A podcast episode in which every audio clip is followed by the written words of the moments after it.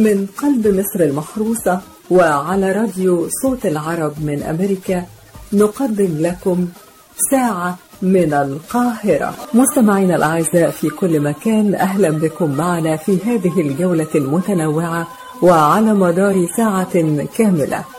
من مصر المحروسة نبعث إليكم بأرق وأجمل الأمنيات ونتمنى أن تسعدوا معنا خلال هذه الساعة مع كل ما نقدمه لكم من فقرات ولقاءات وأغنيات. أهلا بكم أصدقائنا المستمعين في كل أنحاء العالم خلال هذه الساعة التي نقدمها من مصر المحروسة. نتمنى فقرتنا النهاردة تنال إعجابكم. ونحب ننوه في البداية إن إحنا هنكون معاكم كل يوم اثنين وخميس من الساعة الخامسة للساعة السادسة مساء بتوقيت الساحل الشرقي للولايات المتحدة. يعني من الساعة 12 مساء للساعة واحدة بعد منتصف الليل بتوقيت القاهرة. ولمستمعينا في كل أنحاء العالم تابعونا كل اثنين وخميس من الساعة 10 مساء إلى الساعة 11 مساء بتوقيت جرينتش. سيداتي وسادتي نحييكم ونقدم لكم الفقرة الإخبارية لهذا اليوم يقرأها عليكم محمد عمر من القاهرة. التعليم تعليق الأنشطة المدرسية وتعديل الجدول الدراسي لمواجهة كورونا. قرر الدكتور طارق شوقي وزير التربية والتعليم والتعليم الفني تعليق الأنشطة المدرسية وتعديل الجدول المدرسي جاء ذلك حرصا من الوزارة على صحة وسلامة أبنائنا الطلاب واتخاذ الإجراءات الاحترازية اللازمة لمواجهة فيروس كورونا المستجد. ووجه الوزير مديري المديريات التعليمية بالتأكد من توافر الشروط الصحية للوقاية من فيروس كورونا ومتابعة الحالة الصحية للطلاب بانتظام من خلال الزائرات الصحيات والمتابعة من خلال الإخصائيين الاجتماعيين. وزير النقل عشرين جرار سكة حديد أمريكية تصل قريبا إلى ميناء الإسكندرية. أعلن وزير النقل كامل الوزير شحن 20 جرار سكة حديد جنرال إلكتريك أمس الثلاثاء ومقرر وصولها ميناء الإسكندرية قبل نهاية الشهر الحالي. وقال الوزير خلال جولة تفقدية اليوم بورش التبيين المتخصصة في صيانة وعمر الجرارات وعربات البضائع إن الدفعة الأولى من الجرارات الأمريكية بعدد عشر جرارات. وصلت القاهرة ديسمبر الماضي ودخلت الخدمة ضمن صفقة 110 جرارات جديدة متعاقد عليها بين هيئة السكك الحديدية وشركة, وشركة جنرال إلكتريك الأمريكية. تعقيم القطارات وتوزيع ألف كمامة على المسافرين لمواجهة كورونا. تواصل هيئة السكك الحديدية الإجراءات الاحترازية للوقاية من فيروس كورونا. وأعلنت هيئة السكك الحديدية أنها قد بدأت في توزيع ما يزيد عن ألف كمامة طبية على المسافرين بالمحطات والقطارات وخصوصا ركاب الخطوط المزدحمة. كما تواصل تعقيم عربات القطارات مقابض الأبواب مساند المقاعد ونوافذ القطارات وكذا تعقيم شبابيك التذاكر وبواباتها ومقاعد المحطات والمصاعد والسلالم الكهربائية ودورات المياه بصورة منتظمة. كما يتم تعقيم وتطهير القطارات بعد كل رحلة وكذا تعقيم الحمامات بالقطارات بشكل دوري ومستمر وكذا التأكد على تطهير أماكن التجمعات للمواطنين. الممثل العالمي توم هانكس يعلن إصابته بكورونا. أعلن الممثل الأمريكي توم هانكس إصابته بفيروس كورونا المستجد. ونشر هانكس منشورا عبر حسابه على موقع فيسبوك قال فيه مرحبا يا رفاق أنا وريتا هنا في استراليا شعرنا بالتعب قليلا وكأننا أصبنا بنزلة برد مع بعض آلام في الجسد. وأضاف كان لدى ريتا بعض القشعريرة التي تظهر وتختفي خفيفة جدا. أجرينا اختبار لفيروس كورونا وظهرت النتيجة إيجابية. وتابع حسنا الآن ما العمل التالي؟ لدى المسؤولين الطبيين بروتوكولات يجب اتباعها سيتم اختبارها ومراقبتها وعزلنا طالما تتطلب الصحة والسلامة العامة. ذلك. واختتم سيبقى العالم على اطلاع بكل ما هو جديد. اعتنوا بأنفسكم. ويقضي هانكس وزوجته ريتا إجازة في أستراليا منذ عدة أيام نظرا لتوقف معظم الأعمال في هوليوود. طقس سيء يسود مصر خلال 72 ساعة. حذرت هيئة الأرصاد الجوية من تعرض مصر لموجة شديدة من عدم الاستقرار بالأحوال الجوية بدأ بالفعل اليوم الخميس وتستمر حتى السبت المقبل. وقالت الدكتورة إيمان شاكر وكيل مركز الاستشعار عن بعد بهيئة الأرصاد الجوية إن سرعة الرياح قد تصل إلى 60 كيلومتر في الساعة الواحدة بما يعادل 30 عقدة وهي سرعة كبيرة للرياح ووارد أن يؤثر على اللوحات المعدنية والأشجار والمنازل القديمة والمتهالكة. لذلك لا بد من البقاء بالمنزل. وأضافت أنه تم رفع ضررة الاستعداد من أجل الطقس الذي ستشهده البلاد خلال اليومين القادمين وأن هناك جاهزية كبيرة لاستقبال الأمطار والرياح وأجهزة الدولة كلها تتعاون من أجل ذلك. وأن الملاحة البحرية ستكون مضطربة لأن الأمواج ستكون مرتفعة وقد تصل إلى الجانب الآخر الذي يوجد به الأماكن السكنية والمناطق الساحلية ستشهد أمطار غزيرة للغاية. إدارة المنتخب. النني لم يشترط اللعب أساسيا واستبعاده لأسباب فنية. أوضح مسؤول المنتخب الوطني الأول لكرة القدم أن محمد النني لاعب وسط بشكتش التركي لم يشترط اللعب أساسيا كي يتم ضمه لمعسكر المنتخب المقبل. لمواجهتي توجو في التصفيات المؤهلة لأمم إفريقيا 2021 وأكد مسؤول منتخب مصر على احترامهم لمحمد النني كونه أحد اللاعبين الكبار الذين قدموا الكثير للمنتخب إلا أن استبعاده من المعسكر المقبل لأسباب فنية وكانت أنباء ترددت مؤخرا حول اشتراط النني اللعب أساسيا كي ينضم للمنتخب وهو ما تسبب في استبعاده من القائمة. وينضم اللاعبون المحترفون إلى المعسكر يوم 23 من الشهر الجاري وهو موعد انطلاق المعسكر قبل ثلاثة أيام فقط من مباراة توجو الرسمية بعد انتهاء ارتباط أنديتهم الخارجية. وبهذا الخبر الرياضي نصل إلى نهاية فقرتنا الإخبارية لهذا اليوم. كان معكم محمد عمر من القاهرة. من قلب مصر المحروسة وعلى راديو صوت العرب من أمريكا ساعة من القاهرة. والآن حان موعدنا مع الفقرة الدينية ونتناول فيها شرحا للحديث النبوي الشريف الذي يقول فيه رسول الله صلى الله عليه وسلم إن الله إذا جمع الأولين والآخرين نادى مناد أين أهل الفضل؟ فيقوم جماعة من الناس يريدون الجنة. فتتلقاهم خزنة الجنان فيقولون لهم أين تريدون؟ فيقولون نريد الجنة فتقول الملائكة قبل الحساب فيقولون نعم قبل الحساب فتقول الملائكة من أنتم؟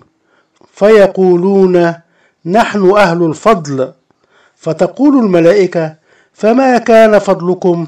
فيقولون كنا إذا جهل علينا حلمنا وإذا أسيء إلينا عفونا.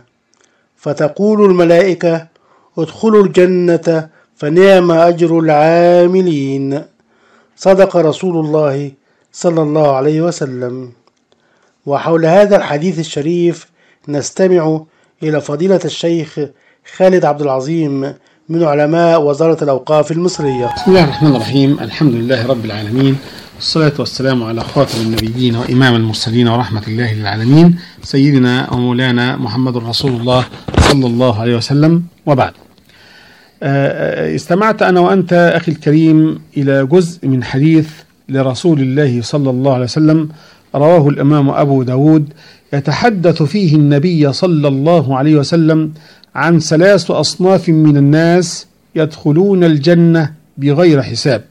الصنف الأولاني اللي هو أن النبي صلى الله عليه وسلم قال إن الله تبارك وتعالى إذا جمع الأولين والآخرين يوم القيامة نادى مناد يوم القيامة أين أهل الفضل قال فيقوم جماعة من الناس يريدون الجنة أي من التربة يكري على الجنة فتتلقاه خزنة الجنان خزنة الجنة واقفين مين ده؟ مين اللي جاي يجري علينا ده؟ أنت إزاي أين تريدون؟ يسألوا سؤال أنت رايح فين أنت وهو؟ فيقولون نريد الجنة فتقول الملائكة أقبل الحساب؟ قبل الحساب قبل ما تتحاسبوا؟ فيقولون نعم قبل الحساب. فتتعجب الملائكة وتقول من أنتم؟ أنتم مين؟ فيقولون نحن أهل الفضل. فتقول الملائكة فما كان هذا هو الفضل؟ فما كان فضلكم؟ إيه الفضل اللي أنتم عملتوه؟ فيقولون كنا إذا جهل علينا حلمنا وإذا أسيء إلينا عفونا. كان إذا جهل عليهم الجاهل حلم عليه. يعني أنت إزاي؟ ما أخدهوش ليه؟ لأن ربنا سبحانه وتعالى وهو بيتكلم عن عباد الرحمن قال وإذا خاطبهم الجاهلون قالوا سلامة أنت إزاي؟ ده جاهل. ولذلك كان الإمام الشافعي يقول غلبني جاهل وغلبت العالم. أنت إزاي؟ فإذا جهل عليك الجاهل لا تكون مثله جاهلا. أنت إزاي؟ ما تكونش زيه. أنت أنت أرفع منه. أنت من أهل الفضل. لا تسيء إليه. ولذلك قال النبي صلى الله عليه وسلم ألا أدلكم على أكبر الكبائر؟ فقالوا بلى يا رسول الله. قال يسب الرجل أبا الرجل فيسب هذا أباه وأمه. عند إزاي؟ سباب المسلم فسوق المسلم ليس بالسباب ولا باللعان ولا بالفحاش ولكن من أهل الفضل أهل العفو حليم عنده حلم. كنا إذا أسيء إلينا حلمنا وكذلك العفو وهي علامة الصالحين. إن أنت تعفو عمن ظلمك واحد أساء إليك أنت حلمت عليه. واحد أساء إليك أنت عفوت عنه لأن العفو هي صفة الصالحين وعلامة المتقين ألا تحبون أن يغفر الله لكم؟ ولذلك بقية الحديث هناك صنف تاني هم أهل الصبر اللي بيخشوا الجنة من غير حساب حتى ملائكة تستغرب تسألهم إيه الصبر اللي أنتم عملتوه؟ فيقولون صبرنا على أنفسنا على طاعة الله وصبرنا أنفسنا عن معصية الله. فالصبر على طاعة الله طاعة والصبر عن عدم معصية الله طاعة. وهناك صنف ثالث من أهل الجنة يدخلون الجنة بغير حساب هم جيران الله. ولذلك الملائكة تسأل فما كان جواركم؟ فيقولون كنا نتزاور في الله ونتبازل في الله. فتقول الملائكة ادخلوا الجنة فنعم أجر العاملين. هذا الجزاء من جنس العمل نسأل العلي القدير أن ينفعك بما سمعت وأن يجعله الله في ميزان أعمالنا وأعمالكم يوم القيامة. من قلب مصر المحروسة وعلى راديو صوت العرب من أمريكا ساعة من القاهرة. يا مساء السعادة أعزائي المستمعين أهلا بكم من جديد وفقرة أخبار خفيفة جدا. أخبار خفيفة؟ استنوني. وأول خبر من الصين وبيقول طبيب ومريض وشمس. قصة سورة كورونا التي هدت شبكات التواصل الاجتماعي. طبيب ومريض في الشارع في صورة بدت غريبة لكنها حققت انتشارا كبيرا على مواقع التواصل وبعثت الأمل في نفوس مرضى فيروس كورونا في الصين. فما قصتها؟ تجمع الصورة طبيبا مرتديا زي الواقي من الفيروس بجانب مريض مستلق على فراشه وهم يشيران بإصبعيهما إلى قرص الشمس لحظة الغروب. خارج أحد مستشفيات مدينة ووهان بؤرة كورونا وسط الصين. والتقطت الصورة في 5 مارس الجاري في مستشفى جامعة ووهان بحسب الموقع الإلكتروني لصحيفة الشعب الصينية. وأشاد كثيرون باللقطة التي تنعش الآمال في ظل الآلام الرهيبة التي يسببها الفيروس القاتل في كل أرجاء العالم. وروى الطبيب الذي يظهر في الصورة الدكتور ليوكاي بعضا من التفاصيل قائلا إن الصورة التقطت عندما كان ينقل بمساعدة متطوع. مريضا بفيروس الكورونا يعاني التهابا رئويا حادا من أجل إجراء تصوير مقطعي له في مبنى آخر في المستشفى. موقف محرج لميغان ميركل بسبب طالب في مدرسة. وضع طالب مشاكس ميغان ميركل زوجة الأمير هاري في موقف محرج بعد أن أفصح عن إعجابه بها على المسرح أمام جميع طلاب مدرسته. وفاجأت ميغان طلاب إحدى المدارس في العاصمة البريطانية لندن بحضورها لإلقاء خطاب بمناسبة يوم المرأة العالمي. ودعت ماركل الطلاب في خطابها إلى الاستمرار في تقدير النساء في حياتهم وأن يكونوا قدوة لبعض الرجال الذين لا يرون الأمور بهذه الطريقة. وتابعت لديكم أمهاتكم وأخواتكم وصديقاتكم احموهن. احرصوا على أن يشعرن بالتقدير والأمان. دعونا نتحد جميعا. لجعل يوم المرأة ليس يوما واحد فقط بل ليكن كل يوم في السنة كذلك. ودعت ميركل أحد طلاب المدرسة للصعود على المسرح وإلقاء كلمة توضح رأيه بشأن أهمية دور الرجال في المشاركة بالكفاح من أجل المساواة.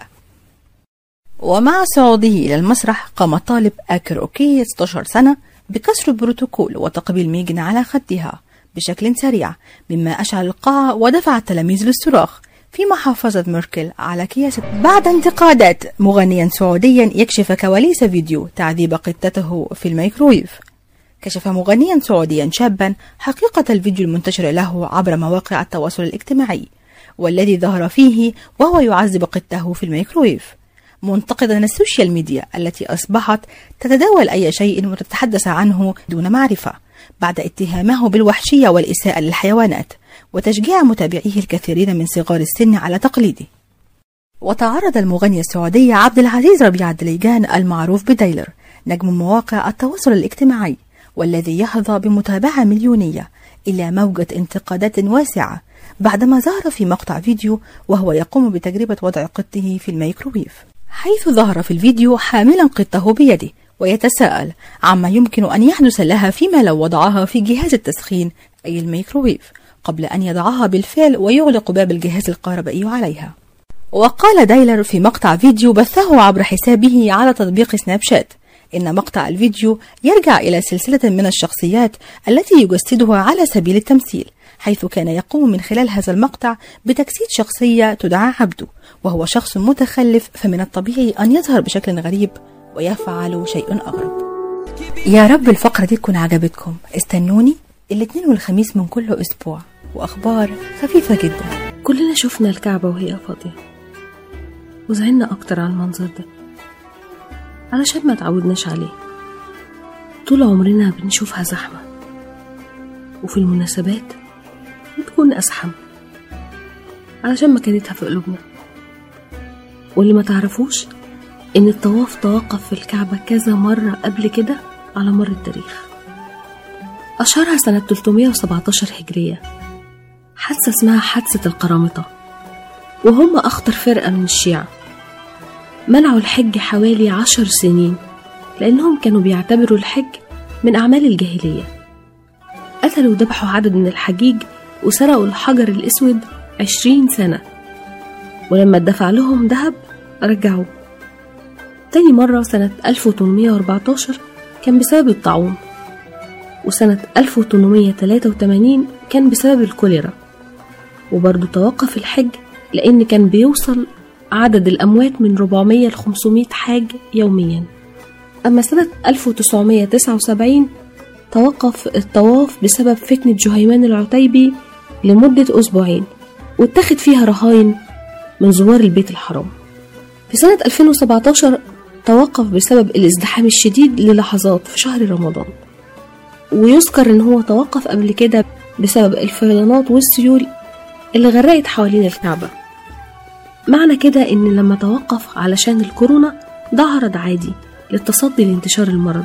ربنا يعافينا ويحفظ كل الناس. في قاعدة فقهية بتقول درء المفاسد مقدم على جلب المصالح. بمعنى إن لما وقفوا الطواف شوية والسعي ده لمنع انتشار المرض بسبب الزحمة. في مقولة للإمام الشافعي بتقول لم أرى أنفع للوباء من التسبيح. دمتم بكل صحة وعافية. شيرين سليمان من قلب مصر المحروسة وعلى راديو صوت العرب من أمريكا ساعة من القاهرة. في كل مدينة شوارع وبيوت وحرب.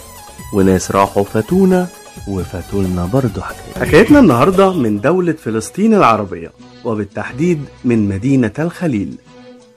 مدينة الخليل من أقدم المدن الفلسطينية وأكبرها مساحة وأعرقها حضارة. وسميت بهذا الاسم نسبة إلى خليل الله إبراهيم عليه السلام الذي سكنها عام 1800 قبل الميلاد. تقع المدينة جنوب الضفة الغربية ويحدها من الجهة الشمالية مدينة بيت لحم ومن الجنوب مدينة بئر السبع ومن الشرق مدينة أريحة ومن الغرب شمال شرق غزة وقراها المهجورة منذ عام 48 اقتصاديا تعد الخليل أنشط المدن الفلسطينية من ناحية الاقتصاد والتجارة وده بسبب انتشار أسواقها وتوافد الناس عليها. وجغرافيا تقع في أقصى جنوب الضفة الغربية على بعد 35 كيلومتر من مدينة القدس العربية. عمر مدينة الخليل طويل جدا. فالخليل من أقدم مدن العالم المأهولة منذ أكثر من 6000 سنة وبالتحديد في العصر الحجري النحاسي. اكتسبت مدينة الخليل اسمها وأهميتها الدينية من زيارة سيدنا إبراهيم عليه السلام وبنى عليها المسجد الإبراهيمي وفيه تم دفنه هو وزوجته سارة وإسحاق ويعقوب وزوجاتهم عليهم السلام جميعا. وفيما بعد أحضرت رفاة يوسف عليه السلام ودفنت في نفس المنطقة. تشتهر مدينة الخليل منذ القدم بالصناعات اليدوية كالخزف والفخار والزجاج والجلود والأحذية والصناعات الخشبية والصناعات الغذائية والحلويات. وعشان كده اتسمت كل حارة باسم صناعة من الصناعات زي حارة الأزازين ودي نسبة إلى تجار الزجاج. والدباغين نسبة إلى تجارة الجلود والأحذية وسوق اللبن وسوق العطارين وغيرهم. وتشتهر الخليل بالزراعة فأرضها خصبة جدا وتكثر فيها زراعة العنب والتين والزيتون والحبوب والعديد من المحاصيل الزراعية الأخرى. كمان بتشتهر الخليل بأسواقها الكتيرة وتجارها اللي أهم وأمهر التجار في فلسطين. عائلات الخليل بتنقسم لقسمين قسم أصيل وقسم وافد. القسم الأصيل موجود من بداية المدينة والقسم الوافد جهل الخليل مع فتوحات صلاح الدين الأيوبي. مدينة الخليل غنية بالمعالم الدينية والتاريخية والسياحية. زي الحرم الإبراهيمي اللي فيه مقامات وأضرحة سيدنا إبراهيم وإسحاق ويعقوب وزوجاتهم عليهم السلام جميعا. وده بالإضافة إلى وجود العديد من الأماكن السياحية والدينية والأثرية الأخرى. مدينة الخليل هي حضارة قديمة جدا من بداية التاريخ. فبقايا الحضارات ما زالت ماثلة للعيان. ومفيش أي احتلال قدر يلغيها أو يمحي معالمها. وده أكبر دليل على أحقية الشعب الفلسطيني في المدينة ويثبت الحق الفلسطيني الأصيل فيها. وبكده نبقى وصلنا لنهاية فقرتنا النهاردة. ونشوفكم في حلقة جديدة مع حكاية جديدة. دمتم في خير وسعادة وأشوفكم على خير إن شاء الله. محمد صبري. ودلوقتي مستمعينا جمعتنا ورحلة في بلدنا. جمهورية مصر العربية بلدنا المحروسة الجميلة اللي كل حتة فيها فيها سحر خاص بيها وتاريخها وحكاويها يشهدوا عليها. يلا بينا نبتدي رحلتنا النهاردة ونروح الواحات البحرية. مكان ربنا سبحانه وتعالى اداله رونق وسحر وجمال طبيعي فيها عيون وآبار وينابيع وكمان أشجار ووديان وهضاب وسحر للطبيعة الصحراوية. العيون الطبيعية المنتشرة في الواحات مليانة بالمياه الكبريتية الدافية اللي بيستخدموها في العلاج من الأمراض الروماتيزمية والسياح من كل مكان بيحبوا يزوروها عشان يتمتعوا بالجو البدوي الجميل. رغم وجود الواحة في الصحراء إلا إنها مكان فيه مظاهر حضارية. الواحات البحرية بتعتبر واحدة من تسع واحات غنية في صحراء مصر الغربية وده عشان مليانة بالنخيل والتمر والزيتون والعنب وعيون المياه والآبار الجوفية وسلاسل الجبال والكثبان الرملية. ورغم وجودها في الصحراء فهي غنية جدا بثروات مائية هايلة وفيها 400 عين للمياه المعدنية الدافية والباردة. الفراعنة اهتموا جدا بمنطقة الواحات البحرية ومن بعدهم الرومان عشان الإمكانيات الزراعية الكبيرة اللي فيها واللي وفرت لهم سبل الحياة الكريمة. وكمان اكتشفوا عدد كبير من المقابر والمعابد فيها. يلا بينا نتعرف على الآثار والمعابد اللي موجودة في الواحات البحرية. منطقة الواحات البحرية فيها عدد كبير جدا من المقابر والمعابد والمعالم الأثرية المتميزة زي مقابر العصر الصاوي ومنطقة قصر سليم ومقاصير عين المفتلة ومعبد الإسكندر الأكبر وده بيعتبر المعبد الوحيد للإسكندر الأكبر في مصر لدلوقتي. وكمان معبد الإله بس ووادي المومياوات الذهبية وعدد من الآثار اليونانية والرومانية والقبطية والإسلامية. تعالوا نتعرف على مقبرة أمنحتب حوي من أقدم مقابر الواحات البحرية واتحفرت في الصخر الرملي واللي اداها طبيعة متفردة. اتميزت المقبرة دي إن حجراتها فيها أعمدة كبيرة. وحجرات صغيرة جدا في أركانها أما الأسقف فليها قبة كبيرة. بترجع المقابر دي من العصر المتأخر للعصر الصاوي. أما بقى قصر علام فهو مبنى ضخم من الطوب اللبن وبيرجع القصر ده لعصر الأسرة 26 بيتميز بضخامة المبنى وروعة التصميم. كمان في معبد الإله بس وهو عبارة عن معبد صغير وكانوا بيعتبروه أحد الآلهة المنزلية الحامية وإله المرح وبيتكون المعبد من عدد من الحجرات اللي كانت مخصصة للأعياد ولقوا فيه أكبر تمثال للإله بس من الحجر الجيري وموجود حاليا بالمتحف المصري بالقاهرة. أما معبد الإسكندر الأكبر فمتصور على جدرانه صور للإسكندر الأكبر وهو بيقدم القرابين للإله أمون وبيعتبر المعبد ده تخليد لذكرى مرور الإسكندر الأكبر على الواحات البحرية وهو في طريقه لمعبد الوحي في واحد سيوة. ومن الاكتشافات المهمة في الواحات البحرية وادي المومياوات الذهبية ودي من أهم الاكتشافات اللي في القرن العشرين وموجودة في الكيلو ستة على طريق الفرافرة والاكتشاف ده سبب ذهول للعالم كله لدلوقتي لأنه سلط الضوء على فترة مهمة جدا في تاريخ مصر في بداية العصر الروماني والوادي مليان بالمومياوات الذهبية اللي بيرجع تاريخها للقرن الأول والثاني الميلادي لما كانت مصر تحت الحكم الروماني وأغلب المومياوات اللي اكتشفوها ذات أقنعة وصدور بالذهب ومزخرفة بنقوش هيروغليفية ورسومات دينية. الواحات البحرية بتعتبر من أهم المزارات السياحية في القرن الواحد وعشرين وخصوصا بعد الاكتشافات الأثرية المذهلة. السياح بيجولها من كل مكان في العالم عشان التاريخ الغني وتطور الطبيعة من أقدم العصور. وطبعا عشان السياحة العلاجية اللي اكتسبت شهرة كبيرة جدا فيها. وفي نهاية رحلتنا يلا بينا نتعرف على عيون بئر حكيمة اللي هي من أهم الآبار الدافية للمياه الكبريتية وبيستخدموها للعلاج من الأمراض الروماتيزمية والجلدية والسياح بيجولها من آخر الدنيا. وبكده تكون رحلتنا خلصت النهاردة. أتمنى تكون عجبتكم.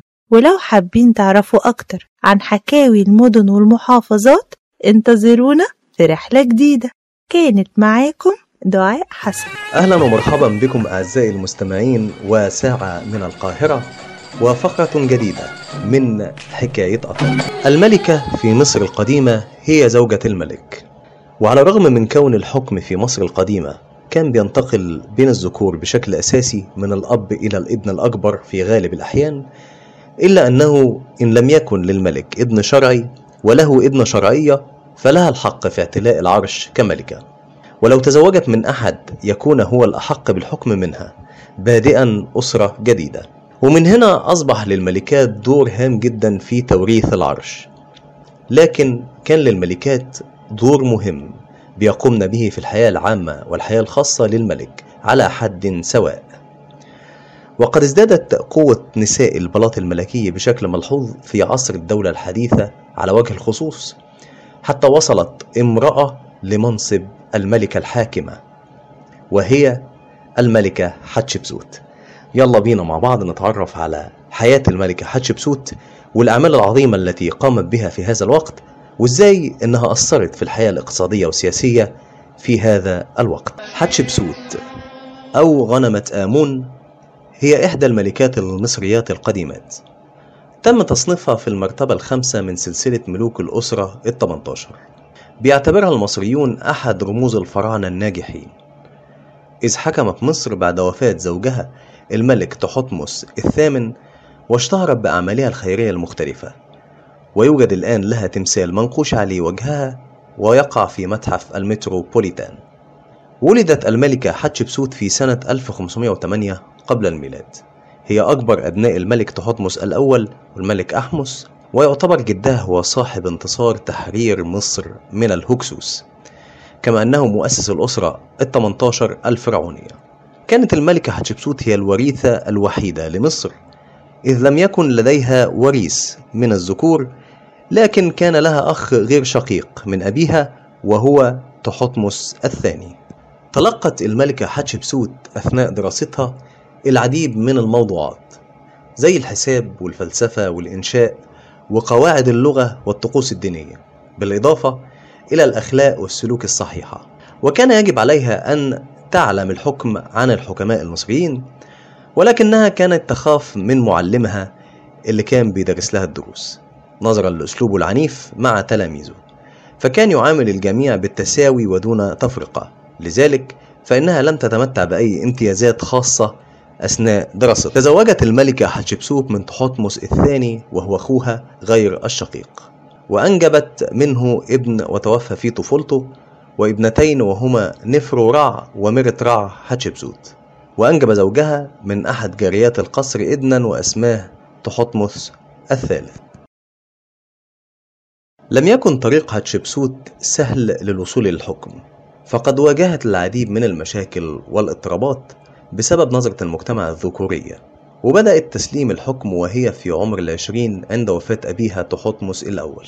فقد كانت قديما شريكة لأبيها في حكم البلاد وقد أرغمها أهل البلاد على الزواج من أخيها غير الشقيق تحتمس الثاني حتى يستطيع مشاركتها في الحكم بالرغم من خبرته القليلة في الإدارة والتنظيم. وأصبحت حتشبسوت هي المديرة الأساسية لشؤون البلاد واللي كانت بتعطي الأوامر والتعليمات ولكن بعد فترة قصيرة توفى زوجها وأصبح تحتمس الثالث هو من يشاركها في الحكم. نيجي بقى لأعمال حتشبسوت. الحقيقة بتعتبر فترة حكم الملكة حتشبسوت هي إحدى الفترات التي اتسمت بالرفاهية وقوة الجيش حيث قامت بالعديد من الأعمال الخيرية ومنها إعادة استعمال القنوات المائية التي تربط ما بين دلتا البحر الأحمر والنيل. أيضا بناء العديد من المنشآت في معبد الكرنك كما أنشأت معبدا لها في دير البحري الواقع في الأقصر.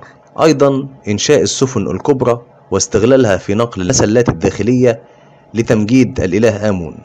زيادة الطلب على المواد الترفيهية المتنوعة زي العطور والتوابل والنباتات والجلود والأشجار الاستوائية. أيضا إرسال أسطول ضخم للمحيط الأطلسي وذلك لاستيراد السمك النادر. بالإضافة لكده تصدير الهدايا والكتان والبردي إلى الصومال وجنوب اليمن وبناء مسلتين كبيرتين تمجيدا للإله آمون. والحقيقة إن لم تكن الملكة حتشبسوت هي الأولى التي تصل لهذه المكانة في مصر. لكنها كانت الأكبر في التأثير من الملكات السابقات عليها في عهدي الدولتين القديمة والوسطى. وبكده أعزائي المستمعين بنصل إلى نهاية فقرتنا حكاية أثر.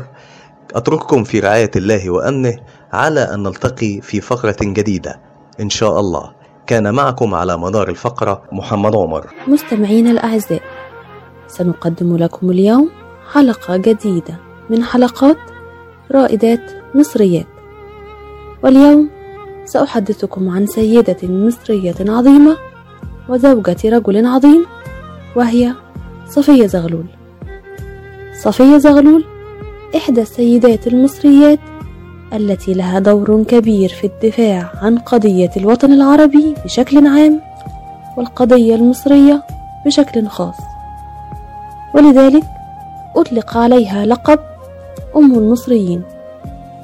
بالإضافة إلى دعمها للثورة وخروجها في المظاهرات التي نظمت من قبل النساء والتي تطالب بحصول مصر على استقلالها وتحررها.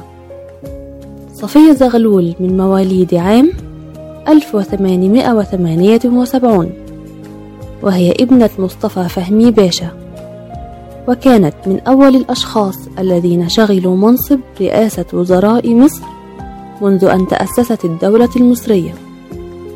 وكان ذلك في بداية القرن التاسع عشر. وتميزت بدخولها التاريخ من أوسع أبوابه. وذلك لما لها من دور كبير في المرحلة التي سبقت ولحقت ثورة 1919 بالإضافة إلى أنها حرم الزعيم الكبير سعد زغلول. وكانت مثالا يقتدى به في إخلاصها ووفائها لزوجها ووقوفها بجانبه في جميع الظروف التي مر بها. كما أن لها دور عظيم في العديد من الجوانب الخاصة بالحياة في ذلك الوقت كالحياة الاجتماعية والسياسية. وكانت تتميز بثقافتها العالية وذكائها مما أدى إلى حب الشعب المصري لها ولزوجها مما جعلهم يلقبونها بأم المصريين. كتعبير عن حبهم وتقديرهم لها ولجهودها هي وزوجها الزعيم سعد زغلول. وعقب رحيل سعد زغلول باشا وترك صفية وحدها لم تتخلى عن النضال والدفاع عن قضيتها. وبقيت على هذا الحال لمدة عشرين عاما. وتعرضت في تلك الفترة إلى تهديد لتوقف نشاطاتها السياسية إلا أنها أبت ورفضت الخضوع وتوفيت في عام 1946 تاركة بصمة في التاريخ. وكانت هذه نبذة عن حياة وكفاح أم المصريين صفية زغلول. شكرا لكم مستمعينا مع أرق تحياتي أميرة مدحت. وفي النهاية يا رب تكون فقراتنا عجبتكم النهاردة ولو عايزين تسمعوا حاجة معينة أو معلومة أو أغنية أو فيلم أو مسرحية أو لو عندكم أي استفسار أو سؤال. ابعتوا لنا على طول على صفحة البرنامج على موقع راديو صوت العرب من أمريكا. وهنكون دايما معاكم ونلبي لكم كل طلباتكم. يا رب دايما تكونوا مبسوطين معانا ونشوفكم على خير مع ساعة من القاهرة. مستمعينا الأعزاء وبكده نكون وصلنا بيكم إلى نهاية فقرتنا ورحلتنا النهاردة. وعلى أمل أن يتجدد اللقاء معكم في حلقة قادمة ورحلة جديدة بإذن الله. ومن هنا من قلب القاهرة نرسل لكم بأرق أمنياتنا الطيبة بقضاء أجمل الأوقات. مع تحيات فريق عمل ساعة من القاهرة محمد عمر محمد صبري صوفيا حاتم منى الألفي دعاء حسن بسمة محمد شموع شكري وأميرة مدحت دويدار